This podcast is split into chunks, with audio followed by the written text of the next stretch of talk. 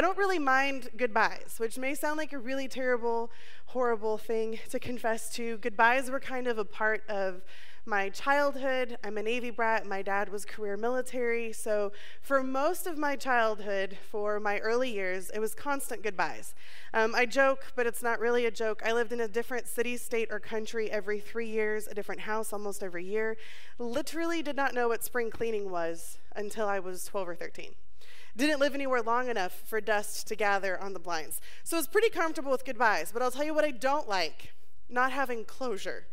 Um, because a goodbye, as long as there's closure, is okay. But it's a goodbye where there's not any closure that's kind of rough.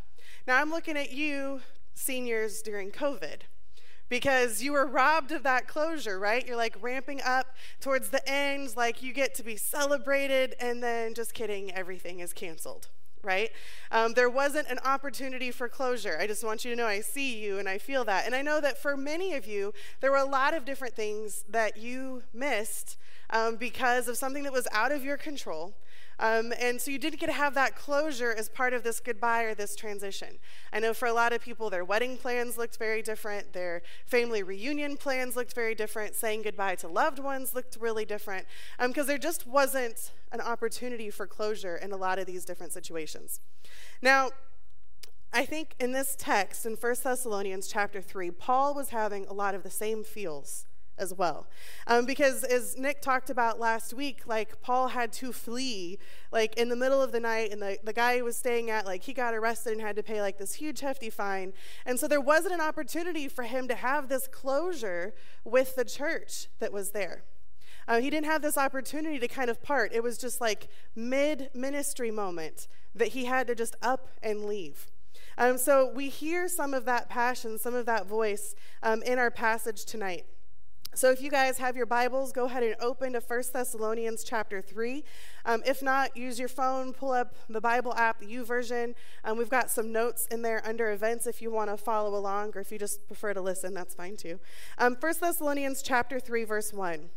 Therefore, when we could bear it no longer, we were willing to be left behind at Athens alone. And we sent Timothy, our brother and God's co worker in the gospel of Christ, to establish and exhort you in your faith that no one be moved by these afflictions. For you yourselves know that we are destined for this. For when we were with you, we kept telling you beforehand that we were to suffer affliction, just as it had come to pass, and just as you know. For this reason, when I could bear it no longer, I sent to learn about your faith, for fear that somehow the tempter had tempted you, and our labor would be in vain. Verse 6 But now that Timothy has come to us from you and has brought us the good news of your faith and love, and reported that you always remember us kindly and long to see us as we long to see you. For this reason, brothers, in all our distress and afflictions, we have been comforted about you through your faith. For now we live, if you are standing fast in the Lord. For what thanksgiving can we return to God for you, for all the joy that we feel for your sake before our God? As we pray most earnestly, night and day, that we may see, your, see you face to face and supply what is lacking in your faith. Now may our God and Father Himself and our Lord Jesus direct our way to you, and may the Lord make you increase and abound in love for one another and for all as we do for you, so that he may establish your hearts blameless in holiness before our God and Father at the coming of our Lord Jesus with all his saints. So, this is embedded after some of the introductions and things that happened, and Paul's talking about this ministry. And he's, he's mentioning that he was so distraught, so upset, so devastated to have to leave them when he hadn't been there for that long and was wanting to do so much ministry, so much teaching, so much encouraging to set them up for spiritual success and that he has to leave. In fact, he was so upset about it that he and Silas, they're like, hey, um, Timothy, why don't you just go and check on them? Like, we can't go because we'll be arrested. And that doesn't sound like very effective kingdom work right now. Um, so, we're going to send you, Timothy, to go check on them and take this letter and go see how they're doing and let us know how they're doing. And, and then Timothy comes back with this incredible report. See, this was a young church that they had to leave. And, and he was worried about the hardships that they were going to encounter because the hardships were going to come. I mean, when Paul was with them, he'd recently just gotten out of jail in Philippi and was, you know, in and out of, of prison for different things for, for his kingdom work. Um, so it was evident that the life of a believer is going to have hardships for a variety of different reasons. And he was worried that because he hadn't been able to mentor and disciple and teach them for very long, that as they encountered these hardships, as they encountered the suffering, that it would cause their faith to weaken and maybe even to crumble. So he wanted them to understand suffering and he wanted them to understand the opportunity that could be there. But when we don't understand the gospel opportunity of suffering, and if you want to hear more about that, you should go back and listen on our YouTube channel to one of the sermons from last year because um, we talk about the gospel and suffering. Paul wanted to make sure that they had this foundation and he was worried about them. He also wanted to celebrate their continued faith that he hears when Timothy gets back.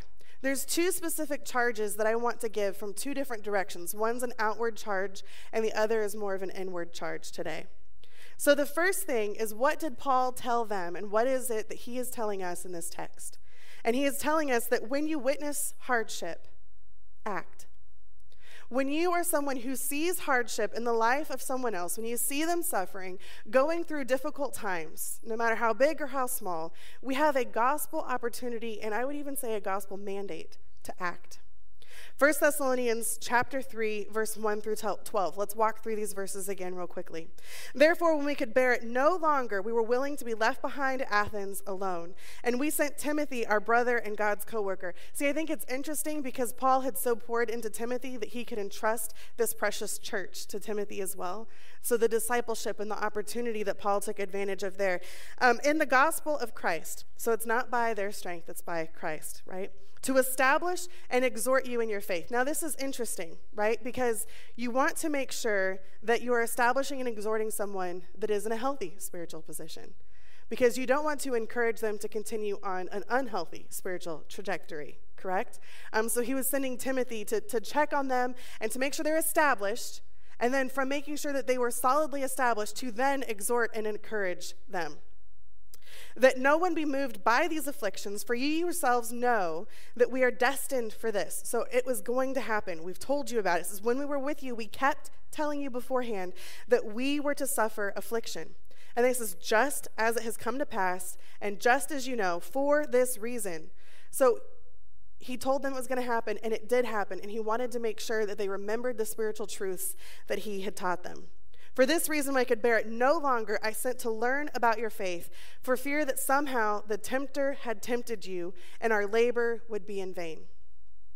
Okay, so maybe it's just me, but maybe when you're on social media and you're used to checking in with people, then all of a sudden they're not there anymore. And you're like, are they okay? Maybe they were just taking a sabbatical from it. Maybe they just decided they don't need all of the notifications going through. They're just done with that thing. But I don't know about you, but when, when I want to check in on someone and I can't, I get really worried. Or how about when you forget your phone and then you get home and your parents are like, you're alive. You know, because they couldn't reach you for just a minute, right? They wanted to see how you were. They wanted to hear from you, to know how you were doing. And when they can't get a hold of you or you can't get a hold of someone else, then it's just like, huh, all the possibilities of what could possibly be happening. And I mean, I think you guys know this, but Paul didn't have an Instagram account or Snapchat. Uh, he didn't have a cell phone or any telephone. And so getting communication and talking to and interacting with this church was a different kind of challenge, right? And he was really, really worried about them. He had to know how they were. So, what is Paul doing? And what can I challenge you guys? How do we witness these hardships? And how are we supposed to act? And the first thing I want to encourage you to act is to be with people. See, when, when Paul was in Thessalonica, he was with the people there. He knew their stories, he knew their names, he knew of their faith. And even when he had to leave, his heart was still with him, and he was eager to return again. It wasn't out of sight, out of mind for Paul. He still cared for and was invested with them. He was with people. And I got to tell you guys, one of my favorite stories in my own life of when someone was just with me for no other purpose than being with me was when my mother in law passed away. Uh, it's, it's been a while now. Um, she had a battle with cancer, um, and eventually uh, she lost the fight and she went on to glory. Um, but I'm the in law, right? So, not to say that I'm like less significant, but I wasn't exactly center stage in the family grief. Now, I loved Betty and I was close to her, and my heart was absolutely broken. But my role in that position was to support and care for my husband and to help care for my in laws. But there's this girl named Caitlin that I went to college with, and she's a deep soul sister of mine. And she drove all the way from Litchfield, Illinois for a visitation to give me one hug and then to drive all the way back because she was with me. She did something that was inconvenient. She did something that cost her a lot of gas money and a lot of hours because she wanted to be with me in my grief. She said yes to an opportunity that God presented to her to be with me in hardship. I love the way that my friend Erin Davis says it. She says to crawl out on the ledge with someone, just to be present with them is a really important and I think a gospel opportunity. So be with people. The second thing is to reach out to people. Sometimes we can't physically be with a person, right? Um, Paul could not physically be with this church, so he wrote them a letter. And he celebrated in this letter God's work in their lives. And he didn't just hope that things were well. Oh, I hope that the church is doing okay. He did something about it, he took action. Now, I gotta brag on my husband. He is a wonderful mountain of a man. And he is possibly the most compassionate, humble people I have ever met in my life. And he's the youth minister um, here, the youth buildings at Green Tree across street. We got a lot of kids in the youth ministry. Sunday school, there's like 100. Junior high, high school, that's a, that's a lot. Um, a lot of Axe body spray. Um, but anyway, so so COVID hits and they are in quarantine left and right, right? So like he's constantly getting messages after messages of these kids that are in quarantine. And he doesn't go, oh, well, I hope they're doing okay. You know what he does? He does something and he reaches out to these students and he delivered at least 200 care packages to teenagers during COVID over quarantine with a personally handwritten note that says, I'm thinking about you, I'm praying for you. Here's some, some youth group swag, here's a couple of snacks, um, and just wanted you to know that, like, we're here and we see you. See, he reached out to people where they were when they were experiencing some hardship. And I got to tell you, sometimes when we reach out to people, it's awkward. I've had plenty of inter- awkward interactions with you guys. I'm like, hey, so how's it going? You doing okay? Like, yeah, I'm fine, Shani. Okay, okay, that's cool. But you know what? Sometimes when I ask that question, you're not okay. And though, that one time that someone says, you know what, I'm really not, and then you open up and talk about something, it justifies all those other awkward conversations. You're like, no, I'm fine. Like, okay, Bye. You know what I mean? Like it justifies all of those because you just embrace the awkward to be with someone and to reach out to people. You see people, you know people, you remember people. See, I think those are three things that we desperately want to be seen, known, and remembered. And three things that we desperately are afraid of is to be invisible, forgotten, and insignificant. And when we reach out to people and we do something about the hardships in their life, we're speaking gospel truth into those fears that people have. But sometimes you can't even always do that, right? And I, I, love that Paul sent Timothy. See, this other option that we see here is that he sent someone else. You can send other people even when you can't go. Paul sent Timothy. Now, um, my family is large and like continues to get larger, whatever, and they live everywhere. Um, I love that I've got family in a vacation destination in Moab, Utah. It's beautiful to go out there um, and see them. I vacation at Arches with free lodging. Be jealous. Um, but so it's, it's great to go out there, right? And um, but since I've come into adulthood, my aunt um, has a boyfriend that has adult children, and I had never met them. Um, but Rory, he decided to join the army. And in case you didn't know, Fort Leonard Wood is where um, they go when they're in basic training um, for the Army. And he was graduating from boot camp, but nobody in the family was going to be able to come because it was in the middle of the week. They lived in Utah. Moab does not have a very large airport. Um, and so it was not going to be possible for them to make the trip out here. But I, I was talking to Ben, I was like, they can't, but we can.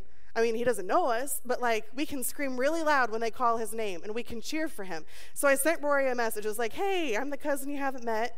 Um, I am eight months pregnant, so the really loud, really pregnant lady is your cousin, and just wanted to tell you we want to take you to lunch afterwards because we want to celebrate this milestone in your life. Was it maybe awkward? Sure. Um, you know, like waddling in. I don't even know exactly who it is that I'm here for until they call his name, right? And then I'm like screaming like a banshee because I've got to make up for all the voices of the rest of the family that couldn't be there. Um, but we pressed into his life, right? Because we loved him. And we wanted him to know that he was loved and that he was seen. See, my family couldn't go, but someone else was able to go on their behalf. And when we do that, when we send someone else or we are sent on behalf of someone else, it increases their circle of community. We can help introduce them to some other Christian influences in their life and help them connect even to another local church. When you invite that person with you to church, you're like, hey, I, I can't do this, but here's this person, right? You're magnifying this opportunity and this connection in their lives. And the last thing I see from this passage that Paul's telling us is an opportunity here um, to act when we see hardships is to pray for people. And I know that probably sounds like, well, yeah, of course. Okay, but do you do that actively? See, Paul was ecstatic about their report of faith and was eager to pray for them. And it's interesting because it says here that he prays for them night and day. And the really interesting part about that is when you hear that reference in scripture, it means they were like really hardcore about it. Because if they're getting up in the middle of the night to be praying, right, it was like really, really big prayer investment. And it wasn't that things were going bad. So often we pray for people and pray about things only when things are hard. But he wanted to celebrate God's work in their life and the things that they were doing and the way they have submitted to Jesus. So I want to brag on my friend Erin that I mentioned a little earlier. She is so quick to pray for people in her life. And when, whenever she hears something's going on, she'll text, Hey, I heard that this was happening. How can I be praying for you? I heard this was going on. How can I be praying for you? And one of my favorite things about when she asks that, she doesn't just say, Okay, I'll pray for you. She tells me how she's going to be praying for me. It puts a little bit meat on the, Okay, I'll pray for you. If she can't stop and pray for me right then, she tells me how, or she even types out her prayer for me in the text so that I can be encouraged by that right there. So when you tell someone you're going to pray for them, first of all, do it. And tell people how you're praying for them.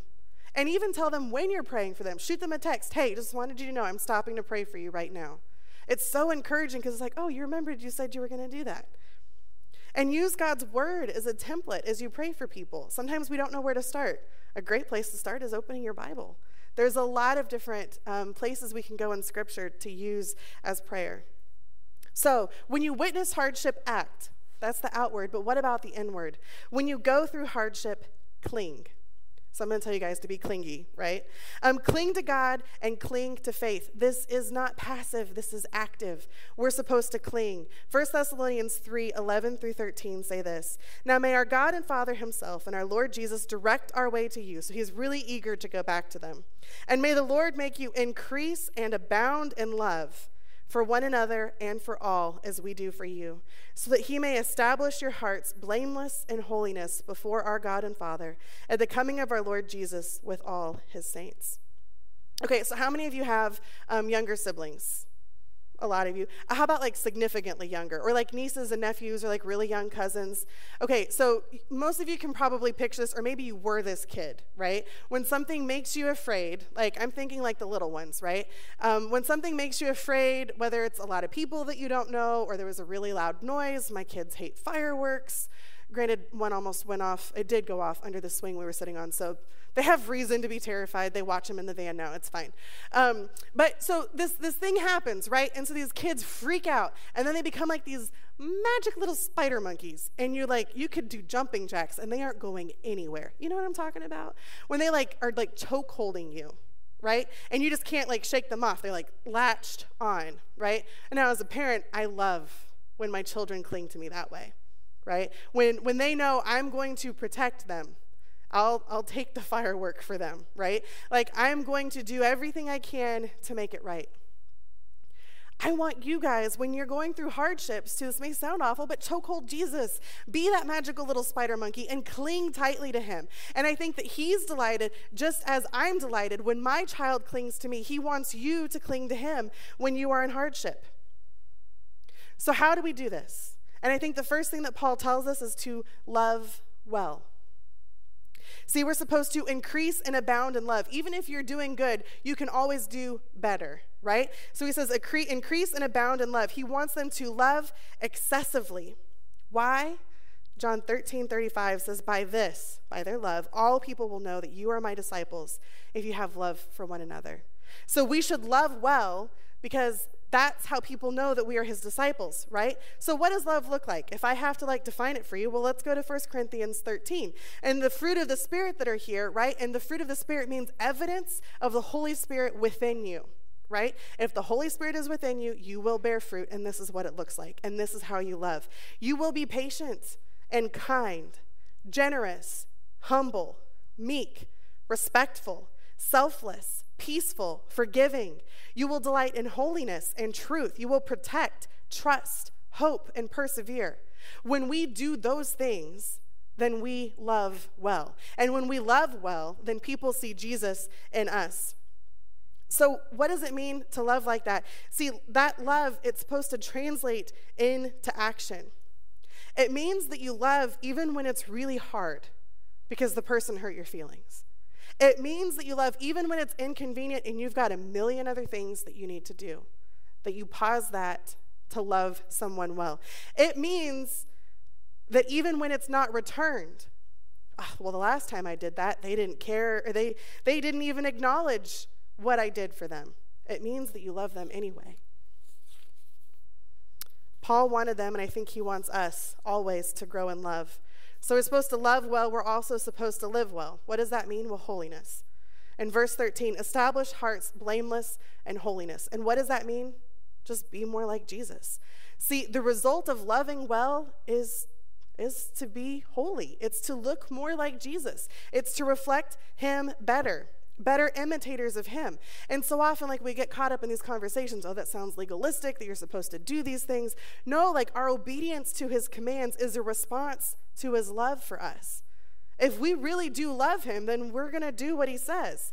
In fact, 1 John chapter 2 verse 3 through 6 say this, "And by this we know that we have come to know him if we keep his commandments. Whoever says I know him but does not keep his commandments is a liar, and the truth is not in him. But whoever keeps his word, in him truly the love of God is perfected. By this we may know that we are in him. Whoever says he abides in him ought to walk in the same way in which he walked. If we love Jesus, we do what he says, right? And so we're going to live well. And then lastly, we are supposed to hope well.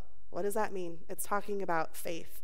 In verse 13, um, Paul talks about this hope. And what is the hope in? It's in the hope of Jesus coming, right? It's in the hope that the things that you're believing are true and that you can put your trust in them. You can be confident in that. And if you're feeling kind of hopeless, then I would point you to the book of Hebrews because it is a book that is chock full of people that hoped in hardships, examples and testimonies and encouragement about hoping well and faith. Read with me Hebrews 10 32 through 38. But recall the former days when, after you were enlightened, you endured a hard struggle with sufferings. You see that again? It's echoed all throughout Scripture. Sometimes being publicly exposed to reproach and affliction, and sometimes being partners with those so treated. See the being with people? It's in Hebrews too. For you had compassion on those in prison, and you joyfully accepted the plundering of your property, since you knew that you yourselves had a better possession and an abiding one.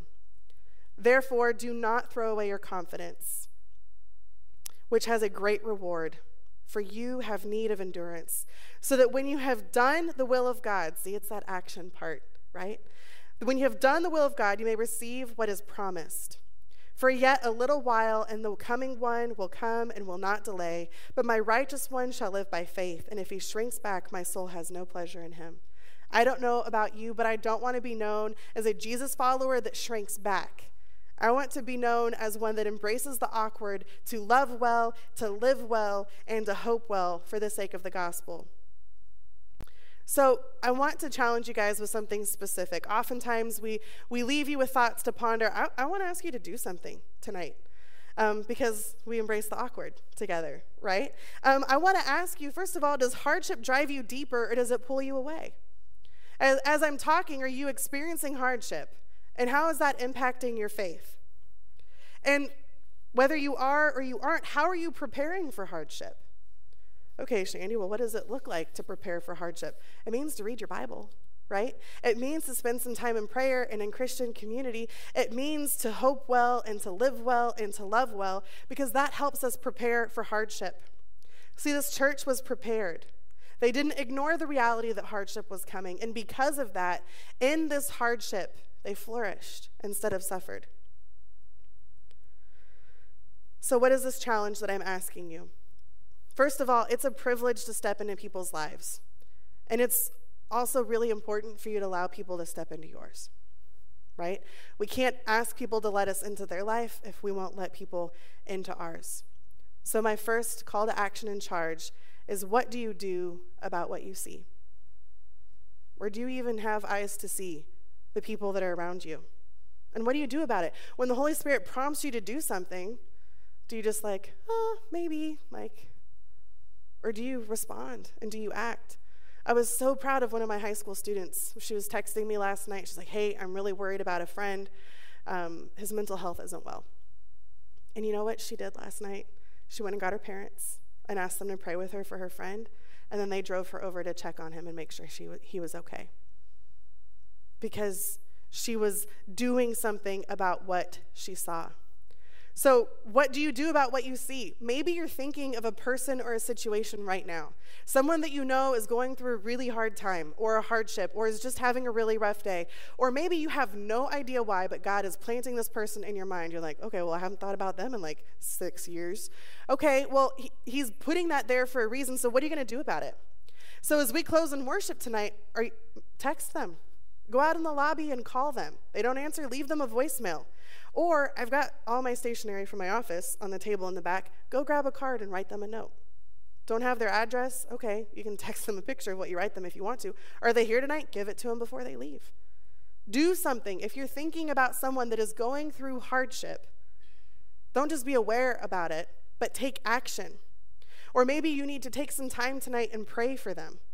Come to the altar and pray. Pray in your seat. Or maybe you're the one that needs to ask for encouragement.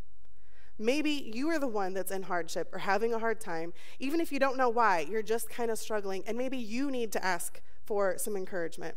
So, as the worship team comes up, I want you guys to be thinking about that. We're going to have a crew of people in the back over here that are happy to pray with you.